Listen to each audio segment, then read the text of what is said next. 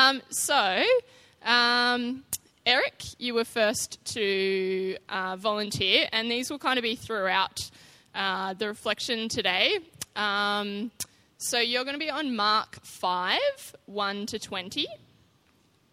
Blake, you're going to be on Mark five, twenty-four to thirty-four. And you're going to be in Mark ten, thirteen to sixteen. Um, don't worry, you will get a re uh, announcement of those things for anyone who is uh, sitting there sweating. Um, I'm so super keen to be kicking off this series uh, of Our Refuge. Um, I'm really excited because it's been something that... Um, When we, in the first half of last year, when we were meeting as an eldership for starting this church, and we were thinking, what is it that we want to be? What's the vision that we have of this community about who we want them to be? About, you know, what's the scope of what we're doing here, of this thing that we're starting? You know, what's the essence of it? And we set this vision of what we wanted uh, New City Church to be. It was that all would find refuge and life in Christ. Um, and the reason that we um, put those things together is because we believe that refuge uh, and fierce refuge and fullness of life uh, come together when we holistically encounter God. Um, when God moves and breathes and works and redeems and rests and loves and reaches out and gives space, all those things, uh, and when our world opens itself up to God's presence uh, and relinquishes some of the evils which pervade our world, we really truly believe the fruits of that are refuge and life, and that those things blossom when we encounter God. Um, and there, it's a big theme in the Bible, and I'm really keen to uh, kind of delve into it over the next few weeks as we lead up to Easter. Um, April fourth, in case you didn't know, is Easter Sunday. Um, is it? Ah, there we go. Okay, good to know. Lance's birthday also. Um, I wanted to pick up on the life of Jesus, and I wanted to do that in these three passages of the Gospel of Mark. Uh, I wanted to do that because sometimes for me, in my tradition, um, in the lead up to Easter, um, there's a real focus on the cross and death of Jesus and the suffering that comes with Jesus. And like, that's just something that has been part of, um, you know, the Easter story, is that God's purpose to come is to die. Um, and that's, that's the main purpose. You know, that's something that kind of has been really strongly part of my tradition. Um, but I think I've been coming to really see that Jesus comes quite abundantly to show the life of God, um, and very like tangibly to us. And I was sort of kind of reflecting on this, and, you know, I think about like the Trinity sitting in a room. You know, this is like, let's put the theology to the side for a moment as I go, go through this image of like God just like talking amongst God's self as the Trinity, being like, you know, there's going to be this thing that these humans, they're going to have on their mind unless we really show them. They're like, It's just, it's going to be the question that comes up time and time again. What would God look like if God came as a human? So I feel like we should do it. We should show him, you know? um, theology can come back in now. Um, I think when God comes uh, in so powerfully into our world, um, there's, there's this struggle, right? Because there are these forces of evil, and I'm kind of reclaiming some of this language, um, which might maybe is a bit fierce for you, but I'm I'm trying to reclaim it a little bit. Um, which over time, these forces of evil have gained momentum in our world. You know, forces of power and control, of uh, shamed identity. Uh, there's intergenerational traumas that exist. Um, there's a world of people who um, have been taught to relate in unhealthy ways, and they don't know anything else. Um, and so when God incarnates, when the creator and the sustainer joins with the created and the sustained, this world grapples with that presence. Um, and the Gospel of Mark shows some of those struggles. Like there's like big cosmic battles taking place, uh, and we'll see it in some of our stories. Um, Jesus engages with demons and evil spirits. Uh, Jesus engages with the winds and the waves and the storms. Uh, there's also these political and empirical battles taking place, um, where Jesus starts to take on the names of the, the leaders of Rome, like King and Son of God. Um, there are religious battles where Jesus is the Messiah and his Jewish teaching is seen to be more authoritative than the other Jewish teaching. Um, and as Jesus engages in these battles, the presence of God explodes powerfully against these forces, and these forces fight back, which lead us up into Easter. But for now, I really want to focus on the life of Jesus and what God's incarnation reveals to us, what the life of Jesus reveals to us about the life of God. Um, a big part of Jesus' life is about being a refuge to people on the margins, being a refuge to us. Um, it's seen throughout the gospel that when these big waves of life roll on around, Jesus is an explosion of refuge that happens locally, personally, intimately. So that's what we're going to get into tonight. Um, Eric. Can I call upon you to read our first passage for this evening, which is Mark five, uh, one to twenty, and I'll give you this. They went across the lake to the region of something.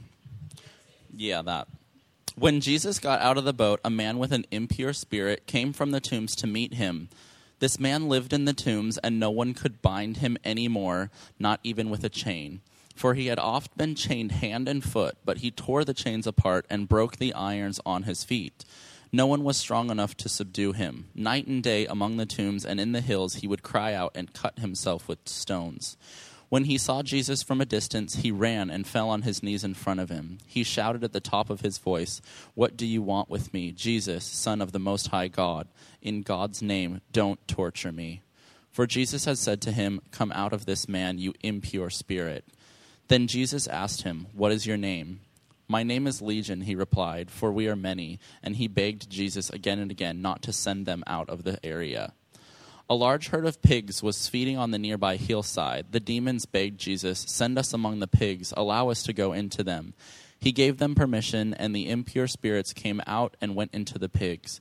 The herd, about two thousand in number, rushed down the steep bank into the lake and were drowned. Those tending the pigs ran off and reported this in the town and countryside, and people went out and see what they ha- and people went out to see what had happened. When they came to Jesus, they saw the man who had been possessed by the legions of demons sitting there, dressed in his right mind, and they were afraid. Those who had seen it told the people what had happened to the demon-possessed man, and told about the pigs as well.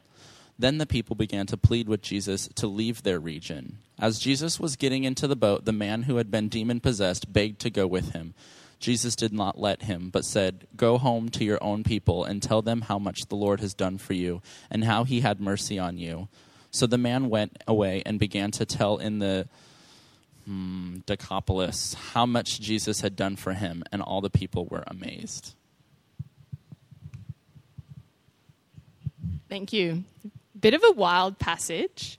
Um, there's some oddities in there. Uh, um, so Jesus meets a man who is controlled by a demon named Legion. Um, this is a bit out of worldly for us. Um, I really wanted to flag, just as a bit of a uh, upfront thing, that Uh, in some people's traditions, the association between mental illness, disability, queerness even, and having a demon is something that can be part um, of what's been taught. That's not something that I have really been taught, but I just want to acknowledge that might be something that has strongly been part of your tradition and been really used harmfully. Um, I'm not going to go into heaps of depth about it, but I am going to try and explain some of these weird things and kind of get to the crux of this story. If at the end you think that wasn't enough for me and that thing just has power over me and I'm not sure why, um, please come and chat to me. Uh, I know Kaz would be happy to chat with you um, as the uh, in-house Pentecostal. Uh... Great. Um... So in this story, we see the, the imagery of these cosmic forces at play, of good and evil, that are part of um, the author of Mark and the reader of Mark's worldview. Um, there's also political and uh, empirical imagery in here, in that legion was the name of a group of Roman military soldiers of about four to six thousand soldiers. Um, and the symbol of one of those legions, who was involved in a lot of the Jewish-Rome battles um, and the persecution, particularly in the Jewish wars, was Legio Fratensis X, whose symbol is a boar, which is a pig. Uh, I'm going to show you, put this down and show you for a moment. Um, so to kind of explain some of the oddities or weirdness that we might be like, what the heck? Um, there's a theory that a demon named Legion is a symbol for a few thousand demons in this man. Um, also, these demons being put into a herd of pigs is a symbol for like this troop of Roman soldiers.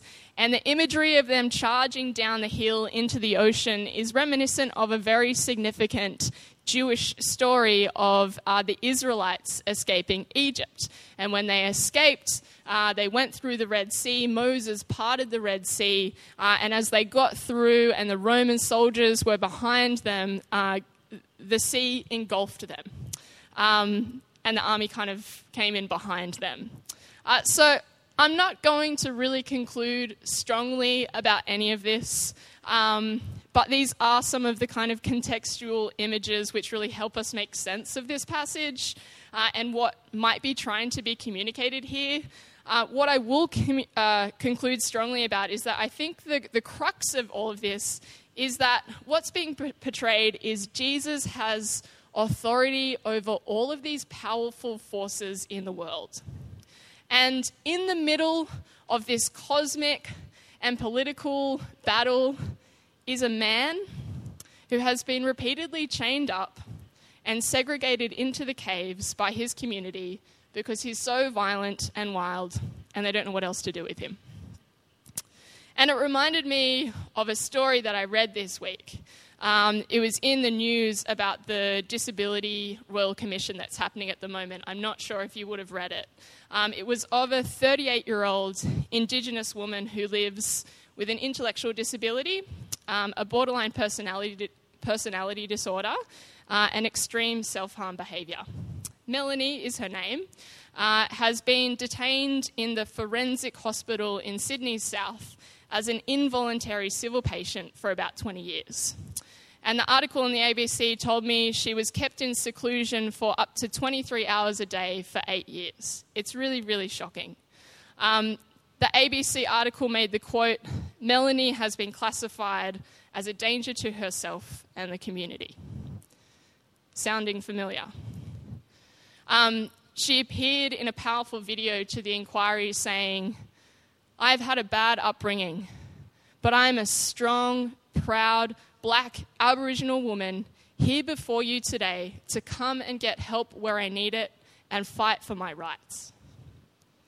The end of this story in Mark five says, "They came to Jesus and saw the demoniac sitting there, clothed and in his right mind, and they were afraid. Then they began to beg Jesus to leave their neighborhood." Jesus battles cosmic, political, and religious forces, and the way that we see the outcomes of this battle are in the ways he restores the rights and dignity of a human who had been hidden away by his community for years, a danger to himself and to others. This man, I believe, finds refuge and life in Christ. And a really beautiful thing about it is he then goes on in verses eighteen to twenty, Uh, to beg Jesus that he might be with him. But Jesus refused and said to him, "Go home to your friends and tell them how much the Lord has done for you and what mercy he has shown you." And he went away and began to proclaim in the Decapolis how much Jesus had done for him, and everyone was amazed. Jesus encourages him not to hide away any longer, but to go, be an engaged part of society, to take part in his community, to share his story, use his voice, and lead others into refuge. Jesus sees the valuable person he is. He provides res- refuge from his suffering and then empowers him. Story number one. Uh, second story, Mark five, twenty-four to thirty-four. This one's a bit shorter.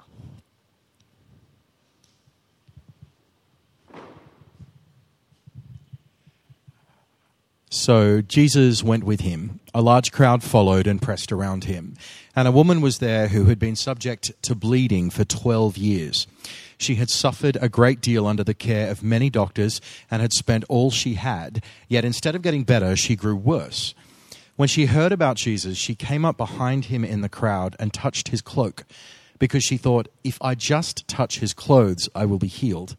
Immediately, her bleeding stopped, and she felt in her body that she was freed from her suffering. At once, Jesus realized that the power had gone out from him.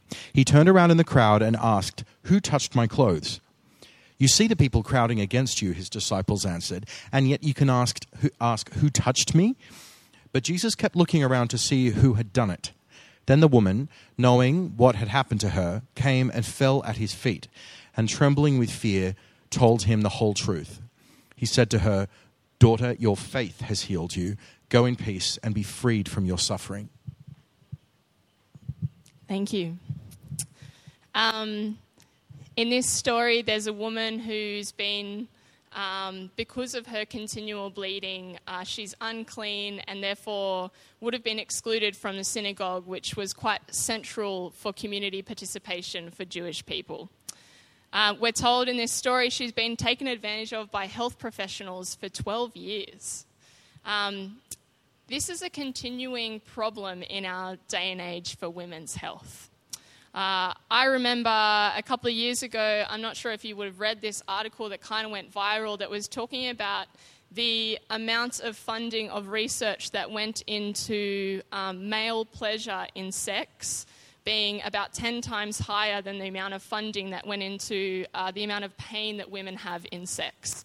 Um, and that being the pleasure for men being ten times more in funding, and uh, the pain in sex for women was down here ten times less in funding.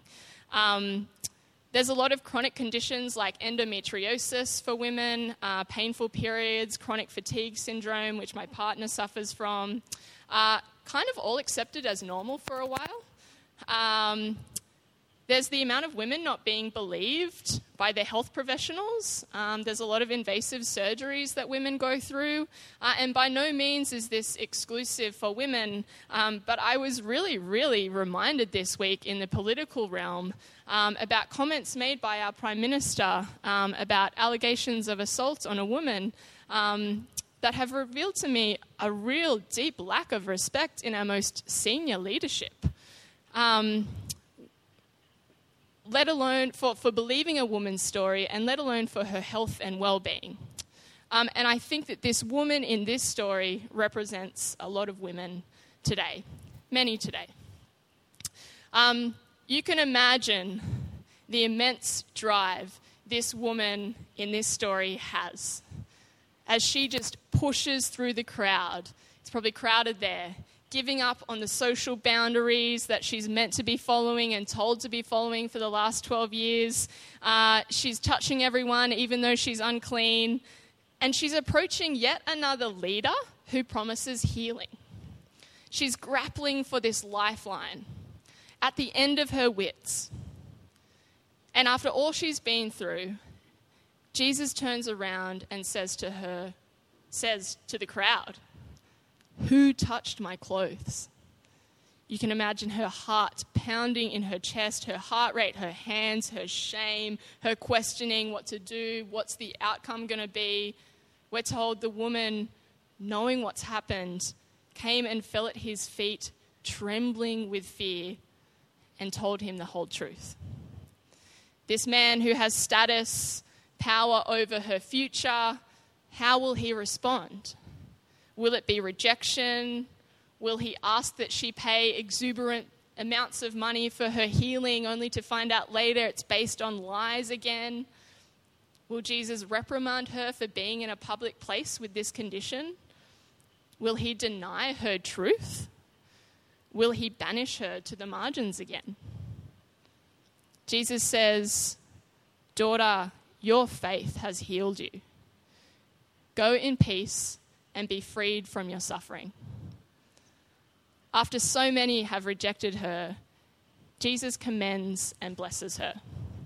She is finally healed from pain and suffering, finally healed from the potential shame that she carries, from the community exclusion, from the fear and trembling that we see that she has in this story. She now has peace. I believe Jesus has gifted her refuge and her life. Story number two, and our final passage, an even shorter one. Mark ten, thirteen to sixteen. People were bringing little children to Jesus for him to place his hands on them, but the disciples rebuked them. When Jesus saw this, he was indignant. He said to them, "Let the little children come to me and do not hinder them, for the kingdom of God belongs to such as these. Truly I tell you, anyone who will not receive the kingdom of God like a little child will never enter it." And he took the children in his arms, placed his hands on them, and blessed them. I hope you're sensing a little bit of repeated themes here. Um, there is a story here of yet another group of people or persons um, who are disregarded or excluded by people who are meant to know better. Um, Jesus brings them in, gives them refuge, blesses them. Um, but he doesn't just do that. He does something else very important.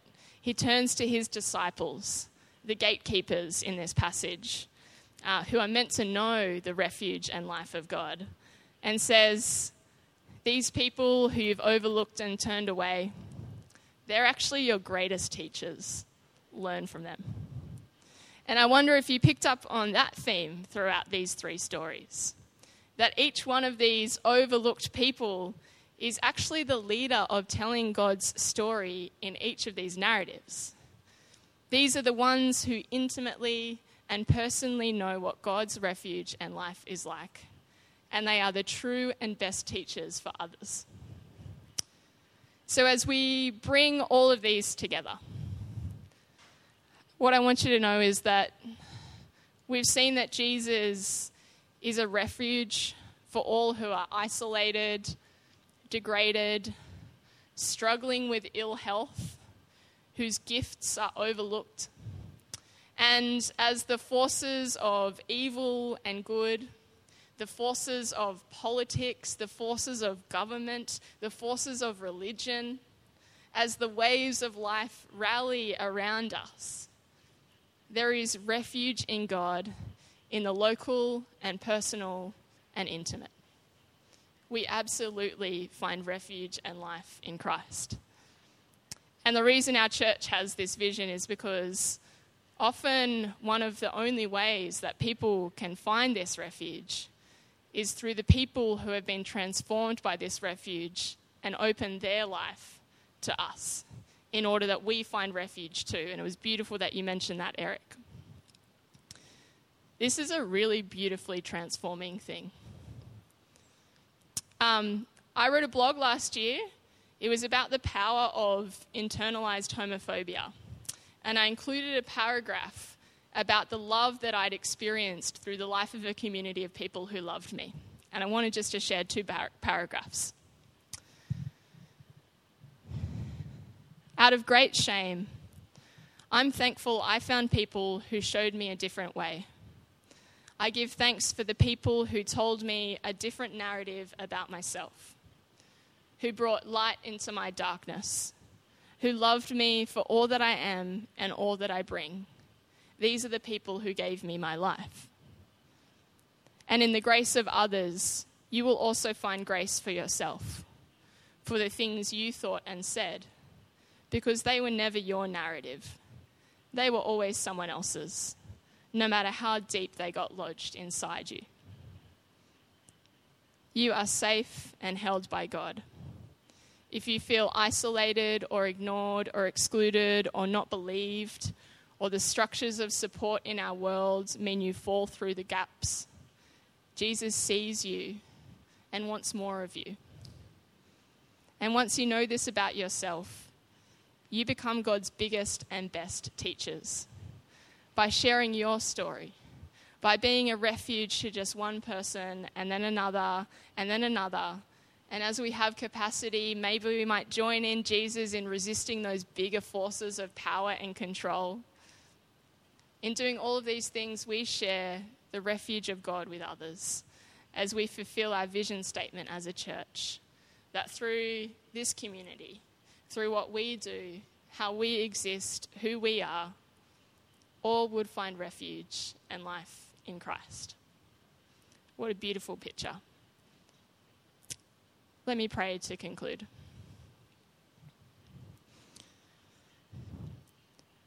God, thank you so much that you have bursted into our world in such powerful and in such personal ways. Thank you that we can know you intimately. Thank you that your character is to love and provide refuge, to restore us and heal us and give us life. God, we pray for those of us here, those of us in our extended community, um, those of us who we reach in our lives, those who need refuge and safety and life, who need your refuge and your safety and your life. Would we find it, and would we gift it to others as we journey with you and journey as a church together. And God, we pray for this vision that you would, by your Spirit, through the life and refuge of Christ, bring together this beautiful vision of our church community being refuge and life for all. We pray this boldly uh, and confidently in the name of Jesus. Amen.